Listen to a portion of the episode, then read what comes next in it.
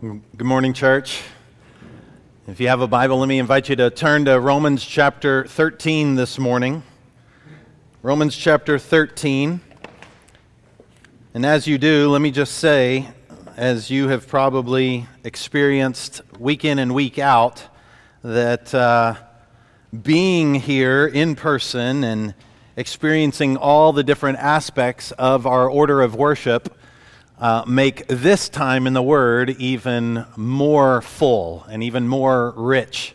Uh, the, the scriptures that have been read, the prayers that have been prayed, the songs that have been sung, uh, which is why we ought to uh, fight to be here as often as possible on, on Sundays uh, together, and why a podcast of our church or any other church is just does not do uh, what the gathering of God's people does together. And so I'm grateful for your intentionality to be here. Grateful for this opportunity. I'm thankful for Pastor Graham uh, uh, leading us in, in choosing songs and scriptures and uh, that, that prepare our hearts for this text this morning. Romans chapter 13. I'm going to be reading verse 1 through verse 7. This is the word of the Lord. It says, Let every person be subject to the governing authorities. Let me read that again. Let every person be subject to the governing authorities. For there is no authority except from God, and those that exist have been instituted by God. Therefore, whoever resists the authorities resists what God has appointed and those who resist will incur judgment. For rulers are not a terror to good conduct, but to bad. Would you have no fear of the one who is in authority? Then do what is good, and you will receive his approval, for he is God's servant for your good. But if you do wrong, be afraid for he does not bear the sword in vain. For he is the servant of God, an avenger who carries out God's wrath on the wrongdoer. Therefore, one must be in subjection, not only to avoid God's wrath, but also for the sake of conscience. For because of this, you also pay taxes, for the authorities are ministers of God, attending to this very thing. Pay to all what is owed to them taxes to whom taxes are owed, revenue to whom revenue is owed, respect to whom respect is owed, honor to whom honor is owed. Let's pray once more before considering this together.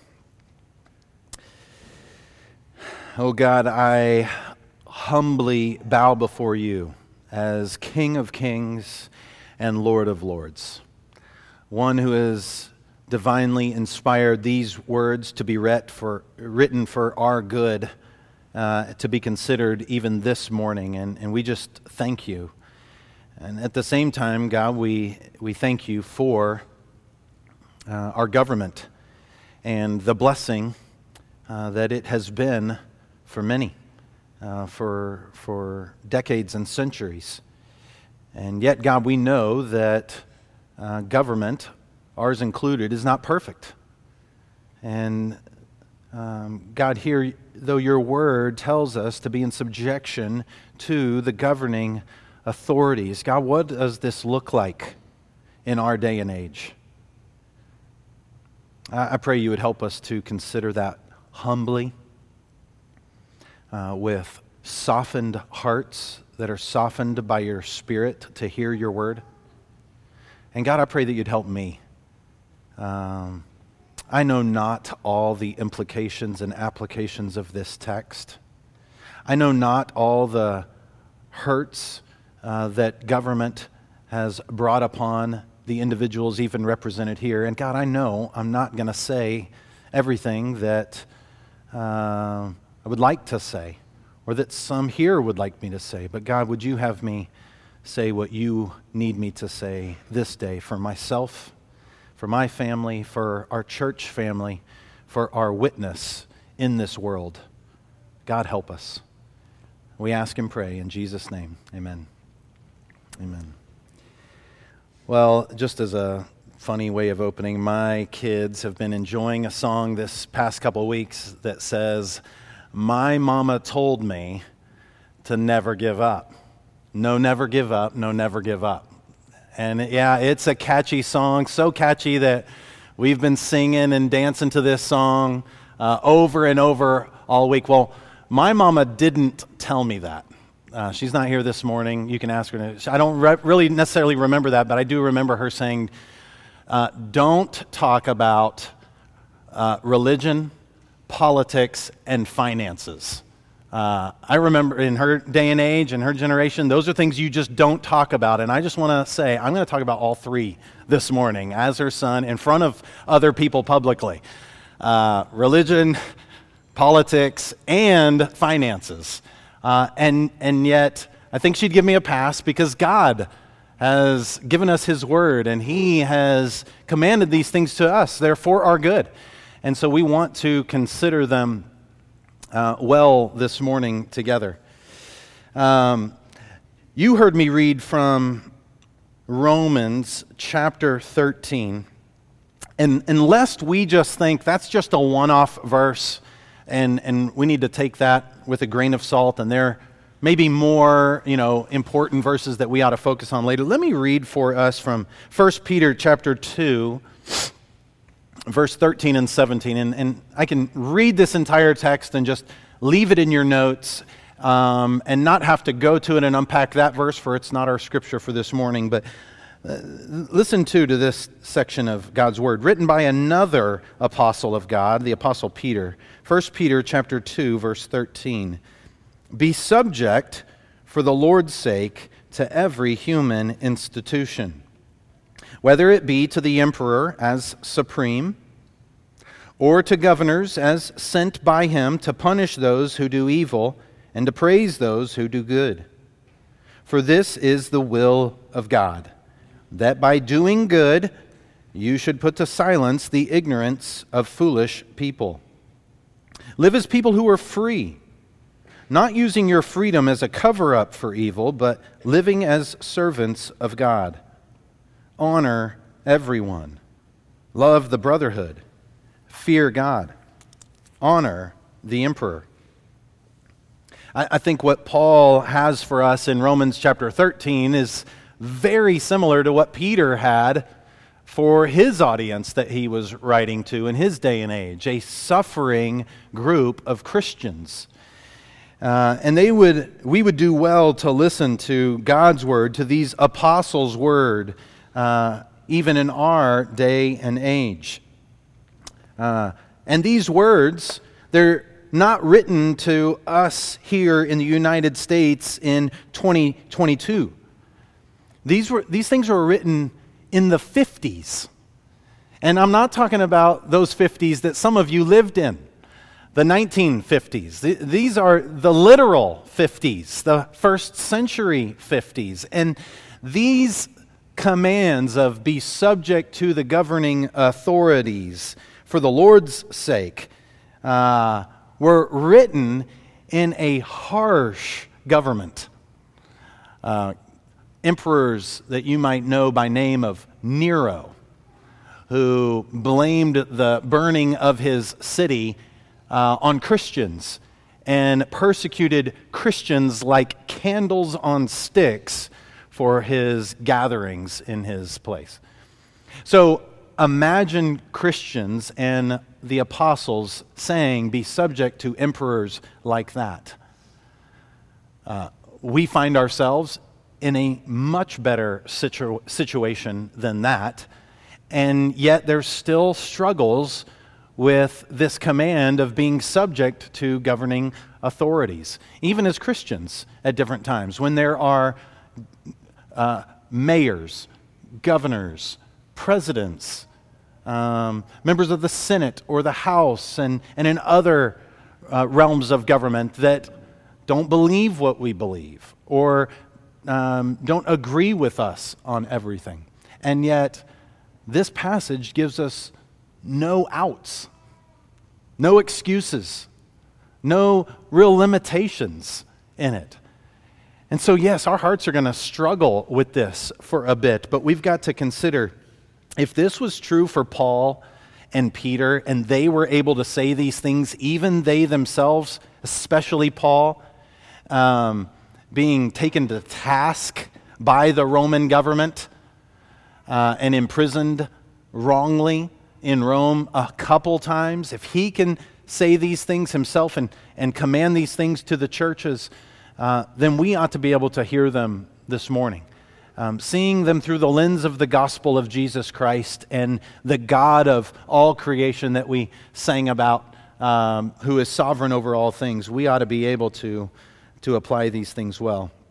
And, and in, throughout all of history, there's been lots of different really types of government uh, and church relationships. There's been times when the church and the government have uh, patted each other's pockets, if you will, tried to do what the other one would want to benefit themselves. Or there's been times when the church has ruled the government, and times in history when the government has ruled the church.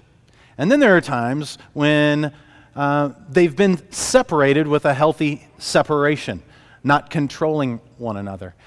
And, and this is probably the best representation of what God would have for us that, that God alone is sovereign over all, as He is our creator and our sustainer, uh, that He has all authority, and yet He has made church, uh, the state or the government, and our homes all as different realms of authority here on this earth. And in each of those realms, whether it be to our response in relationship to God, our response to the government, our response to the church, and our response to a relationship to each of those and, and our relationship to home, there's submission and subjection in each one of those. You think about the commands of being subjected uh, in subjection or submission to the elders in the church. Uh, we've read them about the government already. We've, we can read also about children uh, being in subjection and under the submission of their parents, even wives under the submission of the godly and sacrificial leadership of their husbands. There's submission in, in all of these realms that the Lord has uh, established, and we need to know how to rightly submit. Ultimately, the only reason we submit in all of those is because the Lord has all authority. And he's given his authority to some to, to use in a, in a godly way. And so we need to consider that for ourselves this morning. And our text jumps right into it, does it not? That's why I read it two times uh, for us. I didn't stutter and I didn't misread anything. I read it two times on, por- uh, uh, uh on purpose because of its importance uh, we ought uh, to be subject to the governing authorities. If you're taking notes this morning, I encourage you to note this first and foremost uh, that we ought to submit to governing authorities. And the first subpoint underneath that this morning would be uh, that they have been instituted by God's authority.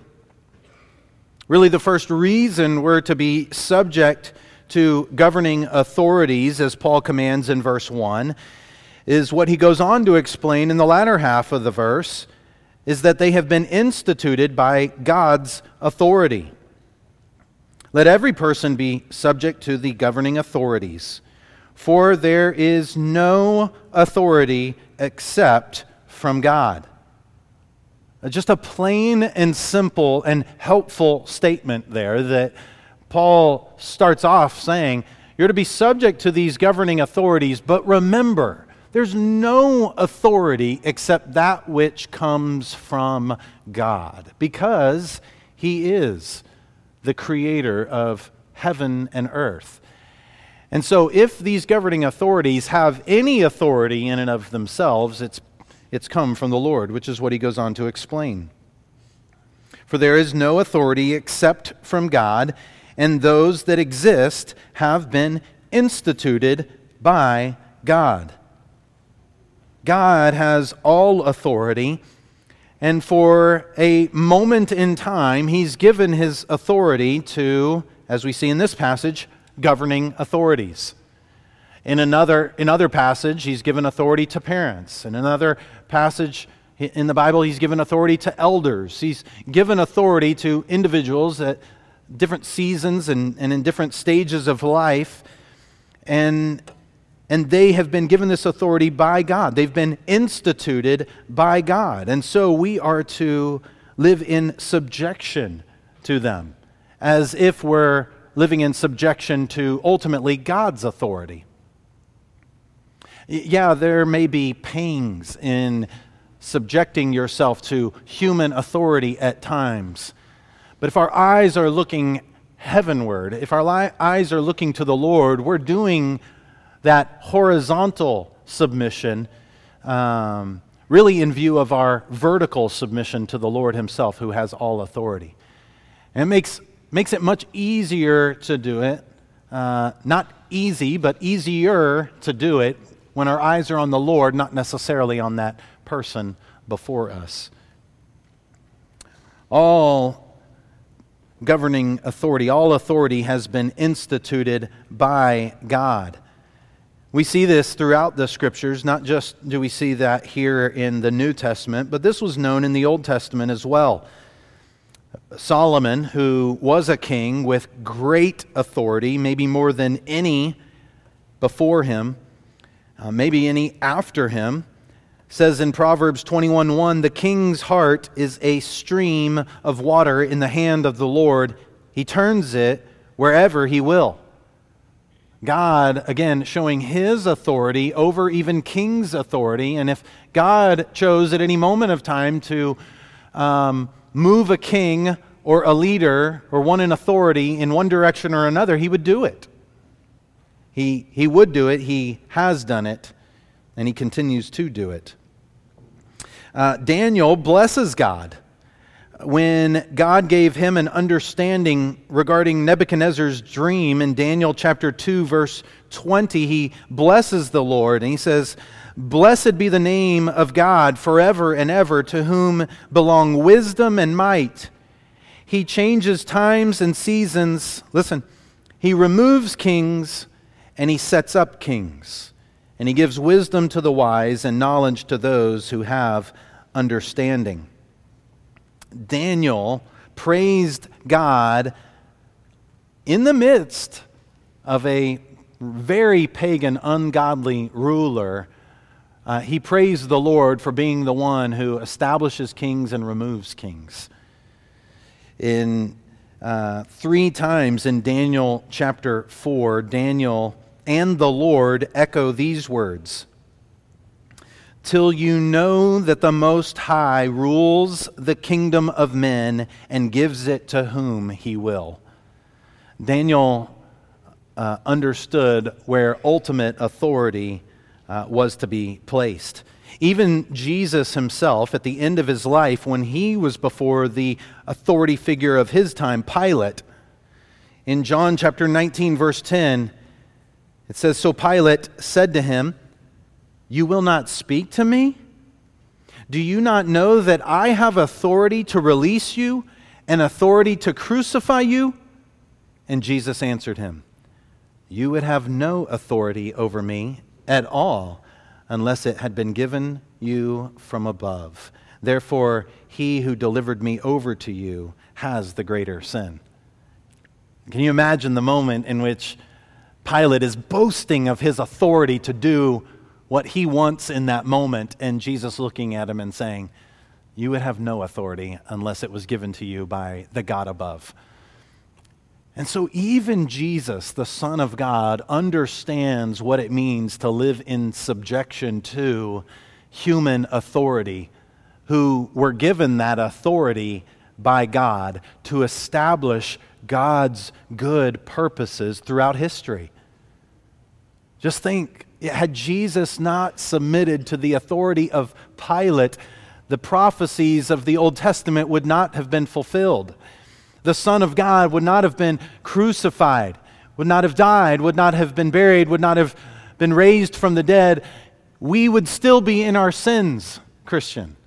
And yet, Jesus Christ models what submission to human authority looks like, trusting and looking ultimately to Jesus' heavenly Father, our heavenly Father, whom we submit to first and foremost, who is given, though, his authority here on this earth to accomplish, accomplish his good purposes.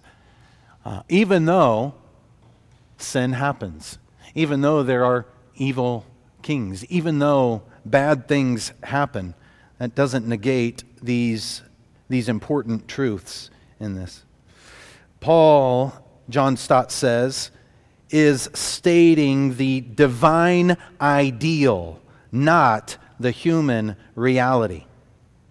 Paul is not saying that all government officials are always good and without sin. There's obviously been corruption and evil and sin throughout all of history, including American history. And there will be moments, there have been moments when government officials don't act in an honorable way. But like Stott said, Paul is stating the divine ideal, not the human reality here. He understands that things won't always be that way. But we're to be in subjection to governing authorities because they've been instituted by God, but also uh, because they've been appointed with God's authority. They've been instituted by God's authority, but they've also been appointed with God's authority. Look in verse 2. Therefore, whoever resists the authorities resists what God has appointed. And those who resist will incur judgment. When we resist the governing authorities, we're resisting God who has established them in those authorities at these specific times and in specific places. And we have to be careful. We have to be very careful because Paul is equating that when we're resisting authority, we're actually resisting God Himself, and that there will be judgment. Now, does that judgment mean an earthly judgment or a heavenly, eternal judgment? Yes, probably both there likely will be earthly judgment for resisting authority here on this earth. And there will likely be heavenly judgment for resisting authority, especially if you have yet to repent and believe in Jesus Christ. Maybe for those of us who have repented and believed Jesus Christ, that will not even be brought up in heaven. Um, but there is a seriousness to this. There is a judgment that is being brought to the forefront of our minds, and we need to consider that. We need to consider that to resist human, earthly authority is to resist God's authority that He has given to those individuals at a specific season, in a specific moment. Now, does that mean, uh, well, let me just say, here as I diverge from what our text is saying, not diverging from what God's word says, but in our text, just note there's no uh, leniences to this. There's no uh, if, ands, or but clauses in this. It's just a clear statement of subjection and not resisting to it. And yet, we have examples throughout God's Word uh, that, uh, of individuals who do resist authority.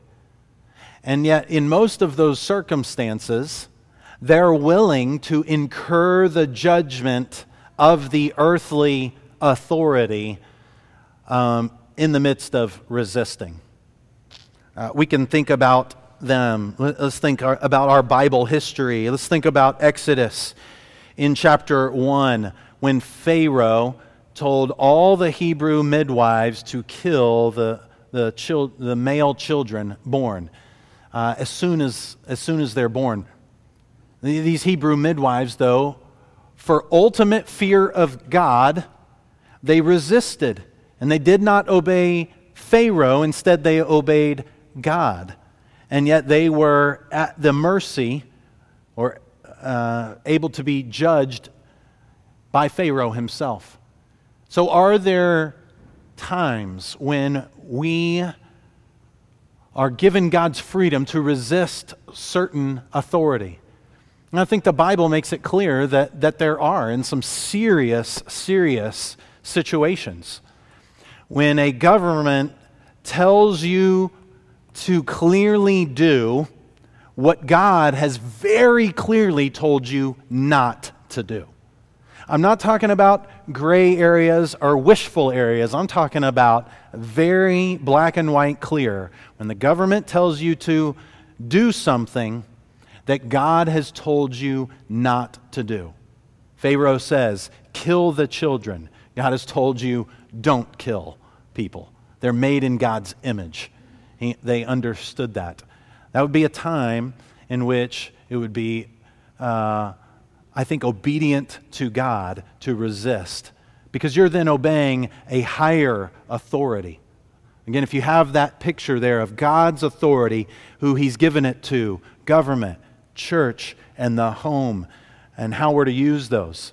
I think the same would be true even in our church. If we as elders told you as a church to do something that God's word has clearly said not to do, you ought not to do what the Bible says, which is be in submission to the elders. You ought to collectively resist uh, in hopes that we as elders would repent of our sin in telling you to do something that God has told you clearly not to do. And the opposite would be true if, if hopefully I'm saying this right, if the government tells you not to do something that God has told you to do, then you ought to continue doing those things.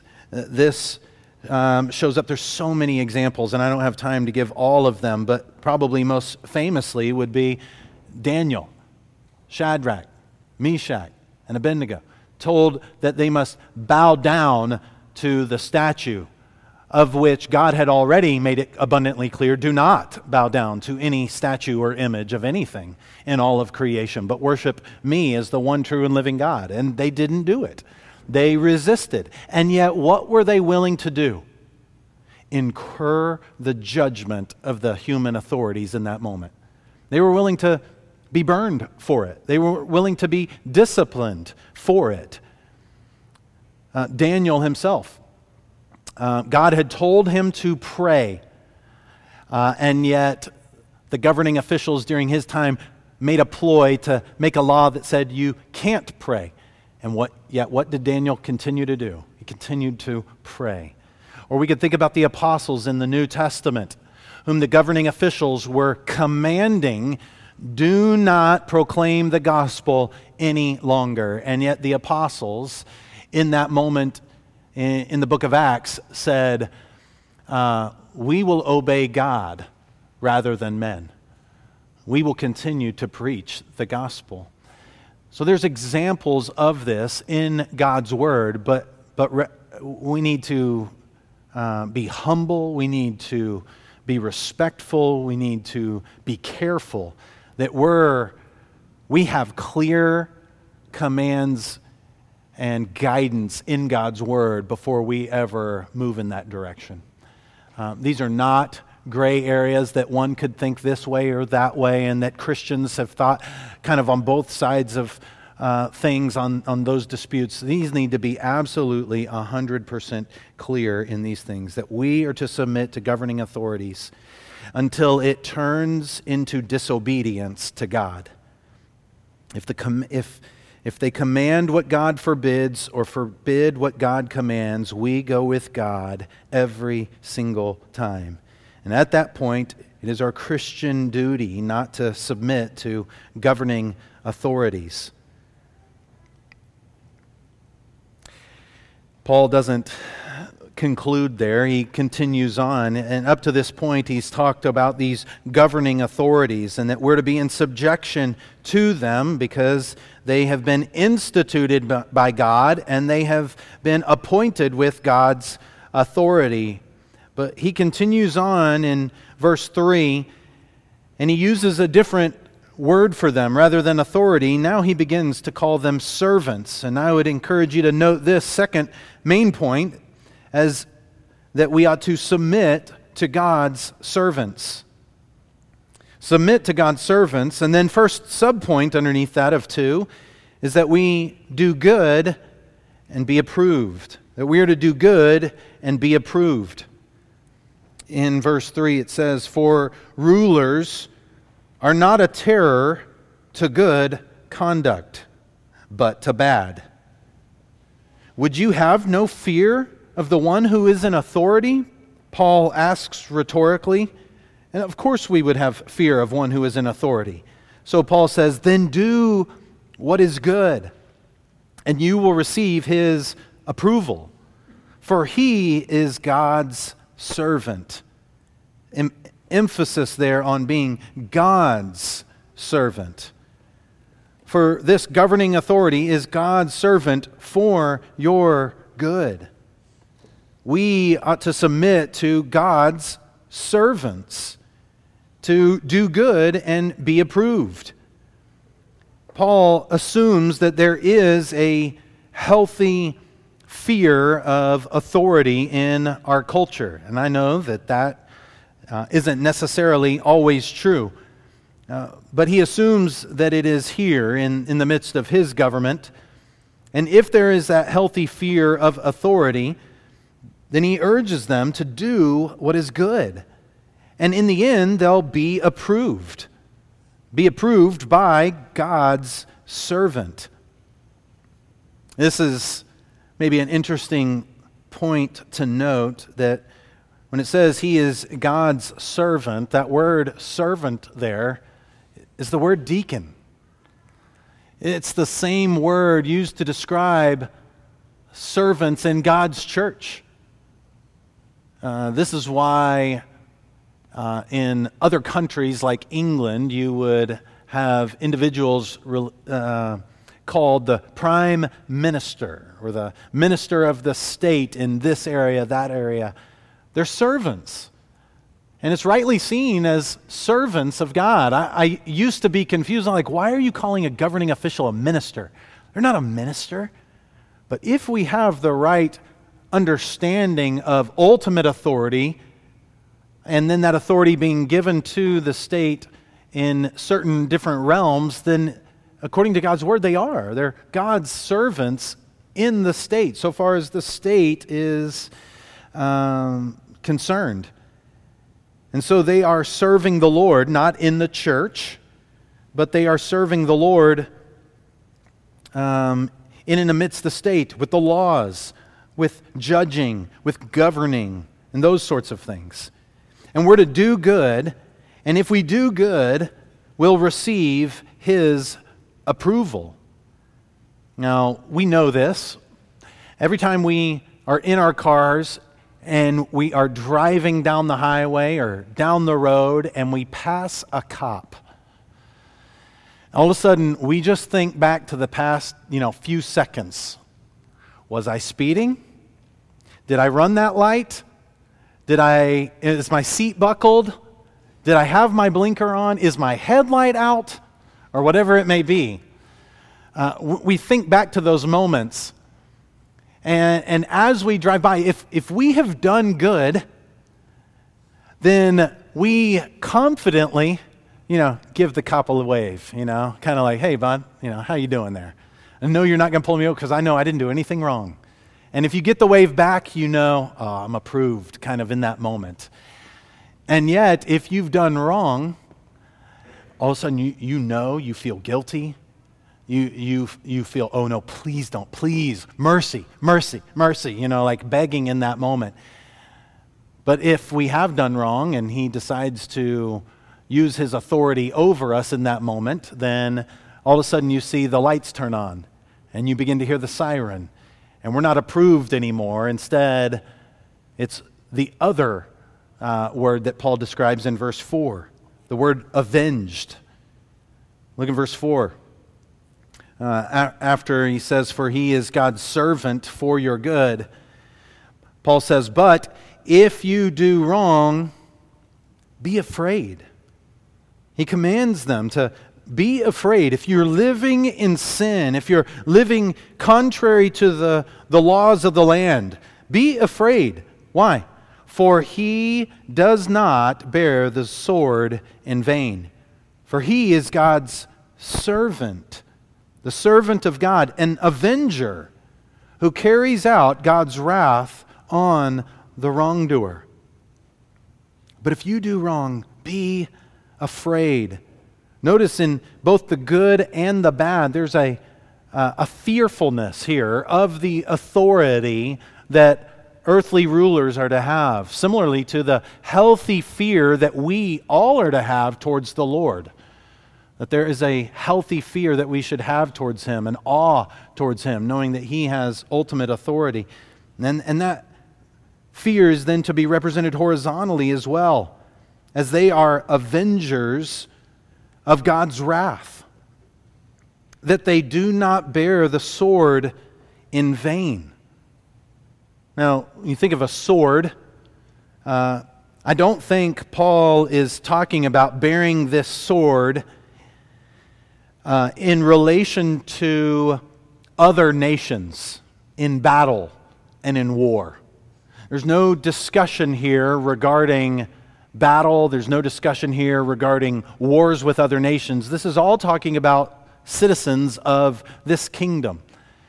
And so when he says that the governing authorities they do not bear the sword in vain, he's saying that they've been given a sword. They've been given authority by God that we ought not to resist, and they've been given a sword to um, deliver judgment.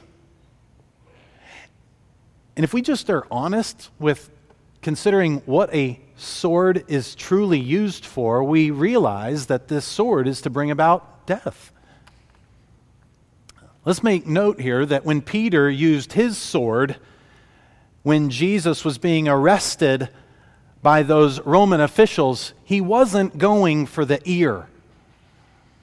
He was going for the head. He was aiming to use his sword to bring about death. And Jesus told him, No, put it down. We're not to pick up our swords as Christians.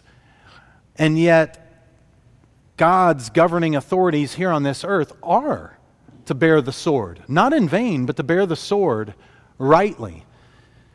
Uh, here in Romans chapter 13, it, it follows Romans chapter 12, those verses that we looked at in detail last week. And we've got to remind ourselves what we were called to as Christians in Romans chapter 12, verse 19. Paul says, uh, in uh, our point last week, was that we would live counter-cultural lives as Christians. And in verse 19, Paul commands Christians living counterculturally, he says, Beloved, never avenge yourselves, but leave it to the wrath of God. For it is written, Vengeance is mine, I will repay, says the Lord. So he's mentioning vengeance here. He's even quoting Old Testament scripture regarding God's vengeance back on those who punish his people especially those who do it wrongly. He's saying, don't take vengeance into your own hands, Christian. It's not yours to repay. And yet, immediately following that passage, speaking to Christians individually, he says that those who are to take out God's vengeance on others is the governing authorities. They're the ones that bear the sword. As Christians, we don't bear the sword. That's why Jesus told Peter to put down his sword and leave it in the hands of the government. This is why Paul didn't take up matters in his own hands to fight against those who were fighting against him.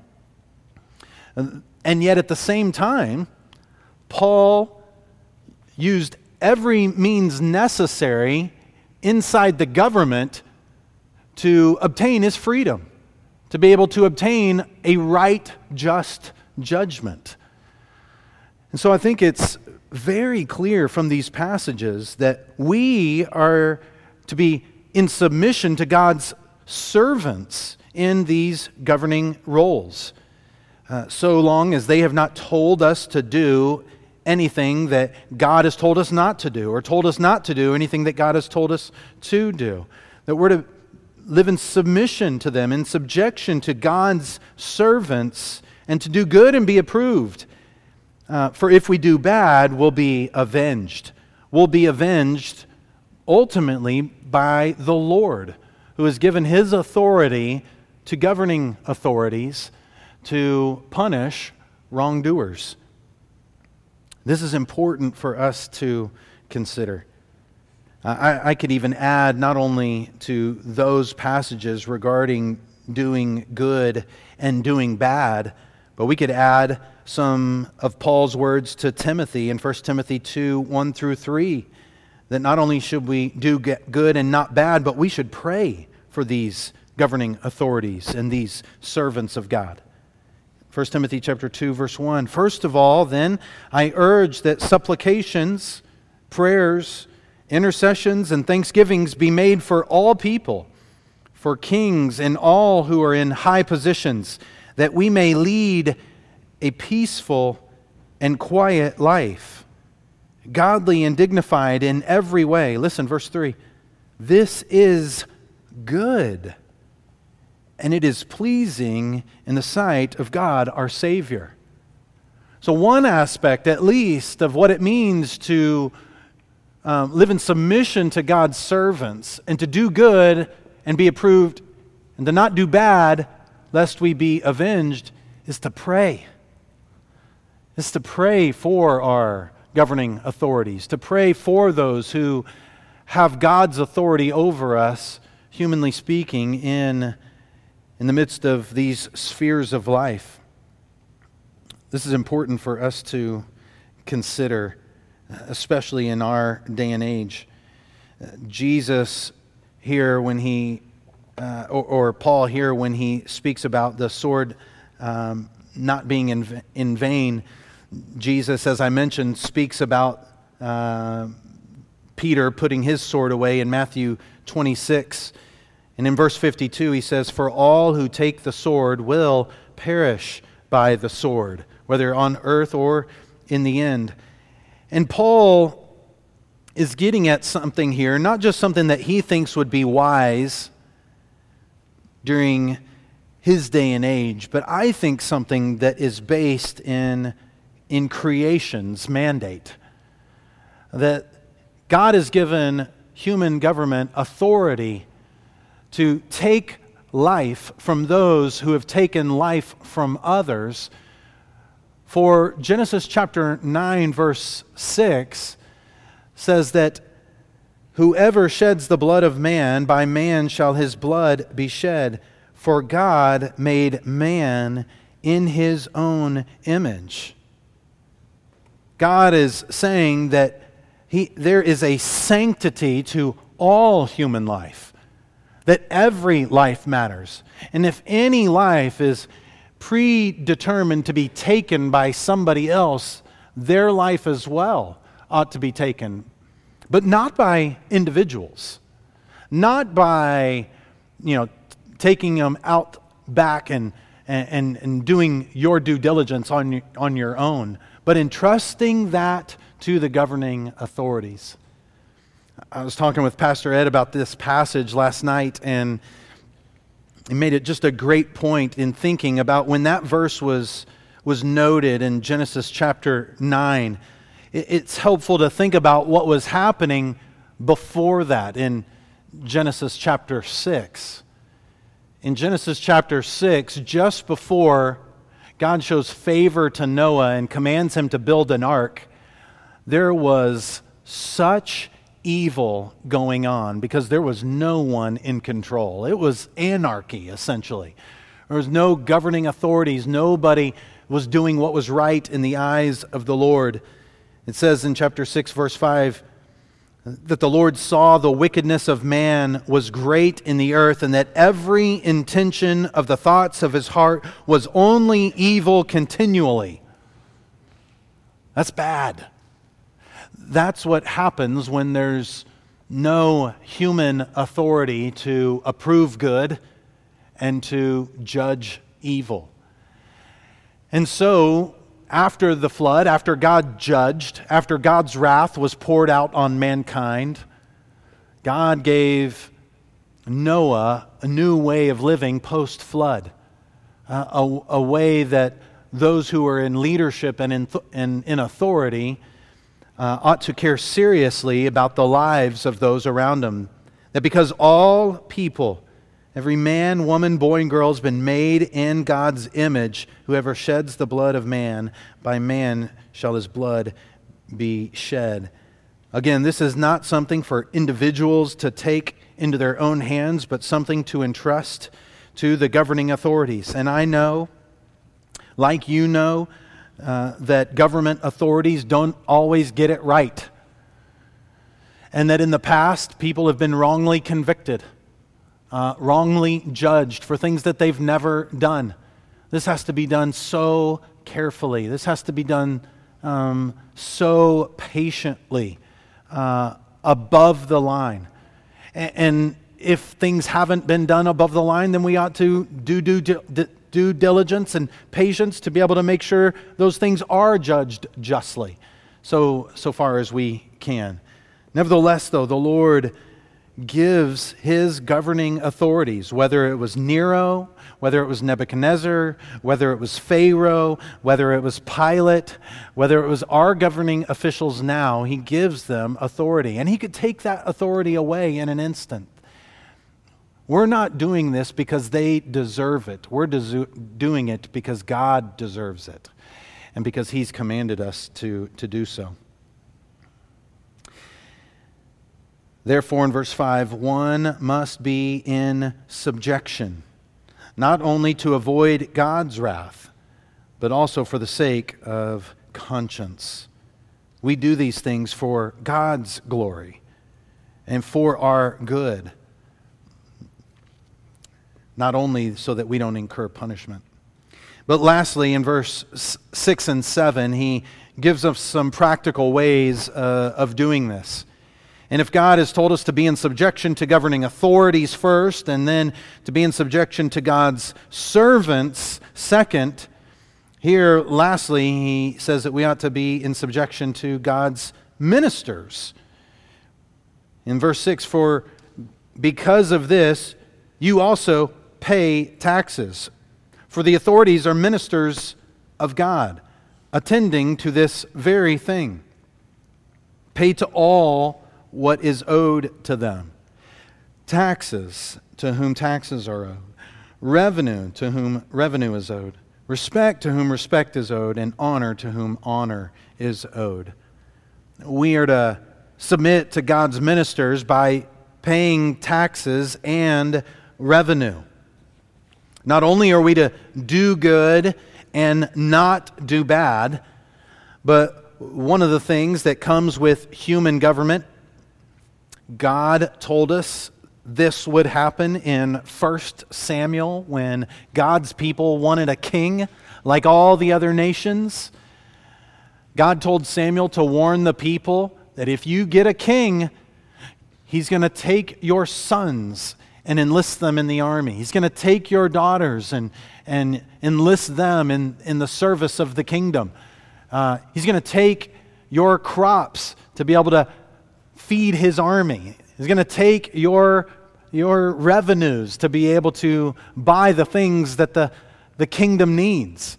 Beware of that. And they still wanted it. We, we were warned by God uh, in this, and this is still the case that taxes are still taken by kingdoms and uh, democracies to be able to pay for uh, things that we that all people in the kingdom need, whether it's protection or or provision uh, inside uh, that nation. And here, God says one way that you submit to God's ministers uh, over you uh, is by paying those taxes and by paying that, that revenue to whom is owed. And as much as we all hate or abhor uh, April 15th when it comes around every year, we sure do like those roads And we sure do like that uh, army and military that, that protects. And we sure do like some of the benefits that we get. But notice here, like the sub, sub, living in submission to the authorities, there's no caveats here. As if if you don't agree with the government's funding in this area, you don't have to pay that part of the tax. Oh, wouldn't that be nice? I mean, it'd be so nice for some of us to be able to be like, oh, I don't agree with that one. I don't agree with that one. Just that, that one, I'm okay with that. I'll pay that little bit right there. Now, so long as it is up to us uh, regarding our votes and things like that, uh, we ought to use those to be able to vote what we think is right. But in the end, when the votes are, are counted and when the laws are made, we're to pay our taxes. And we're to do so as Christians differently than the rest of the world. Uh, in, that, that we're to pay our taxes in submission to God's ministers because we're in submission to the God who is over all of those ministers, over all those servants, over all of those authorities.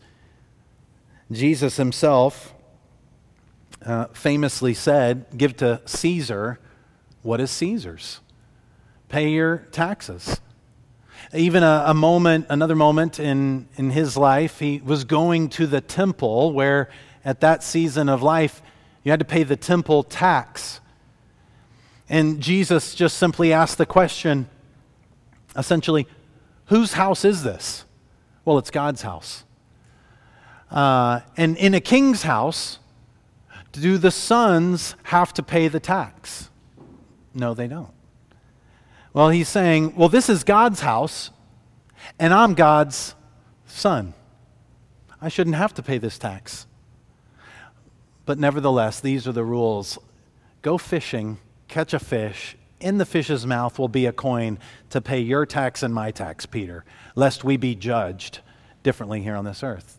E- even Jesus himself um, showed us what uh, godly submission looks like, even regarding paying taxes, even regarding paying uh, revenue, our, our bills.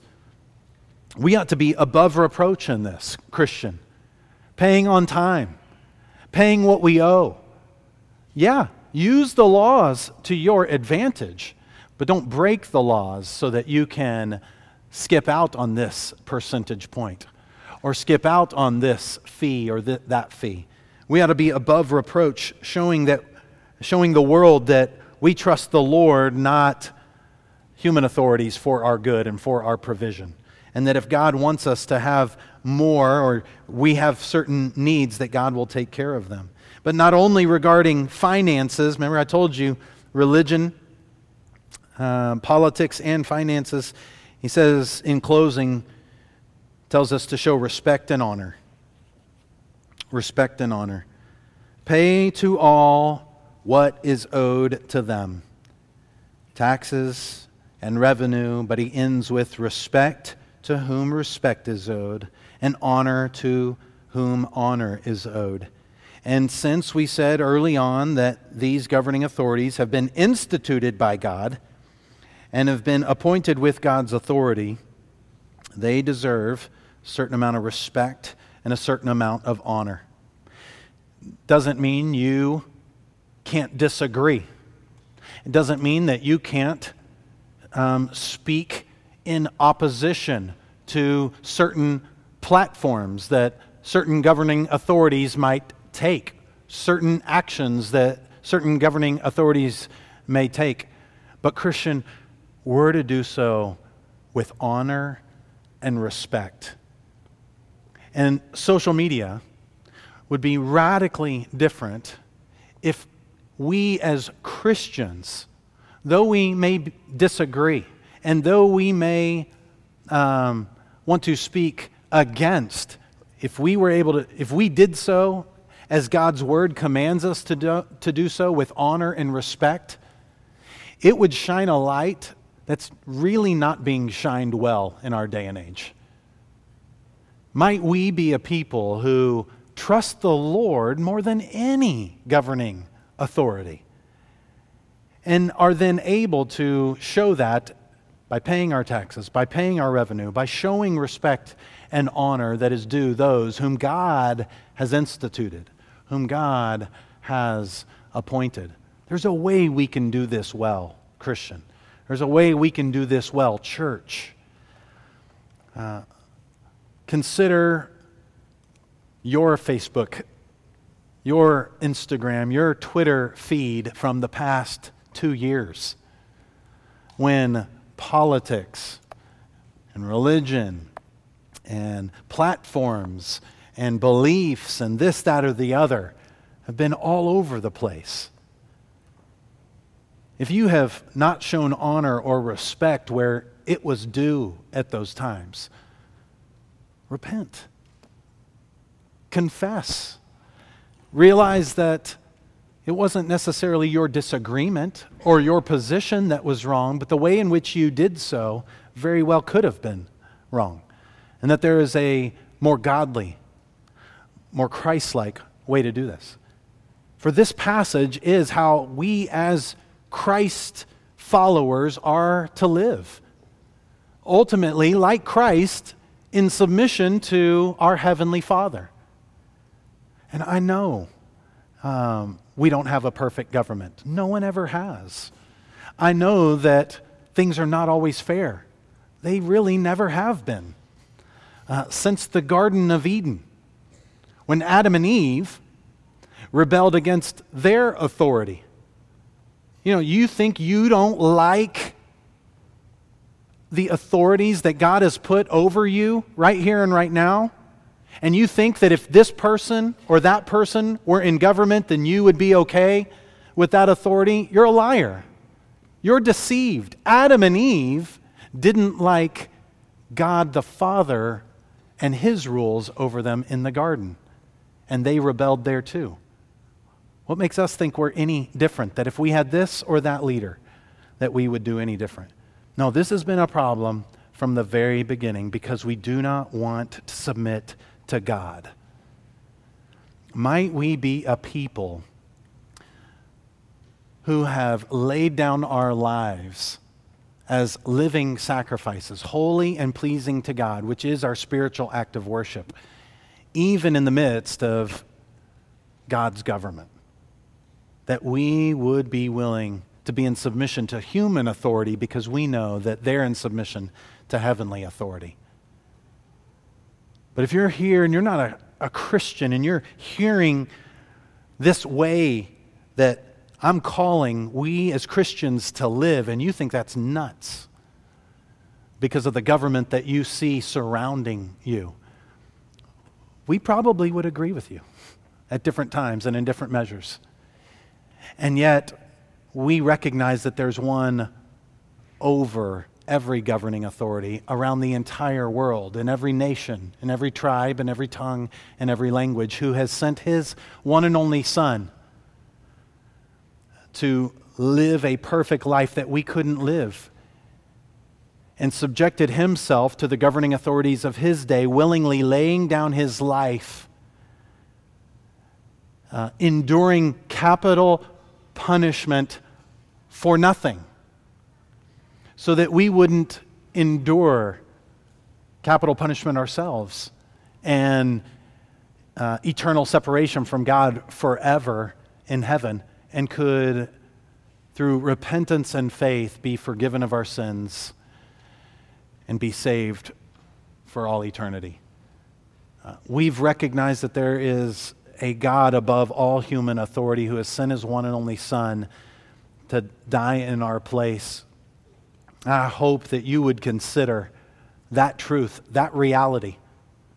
This type of life makes no sense unless you realize that there is a higher authority, a creator, and a sustainer over everyone and over everything. And when you finally do, it's much easier. Not easy. It's much easier to submit to our governing authorities when we realize that God is the ultimate authority over all things. Let's pray.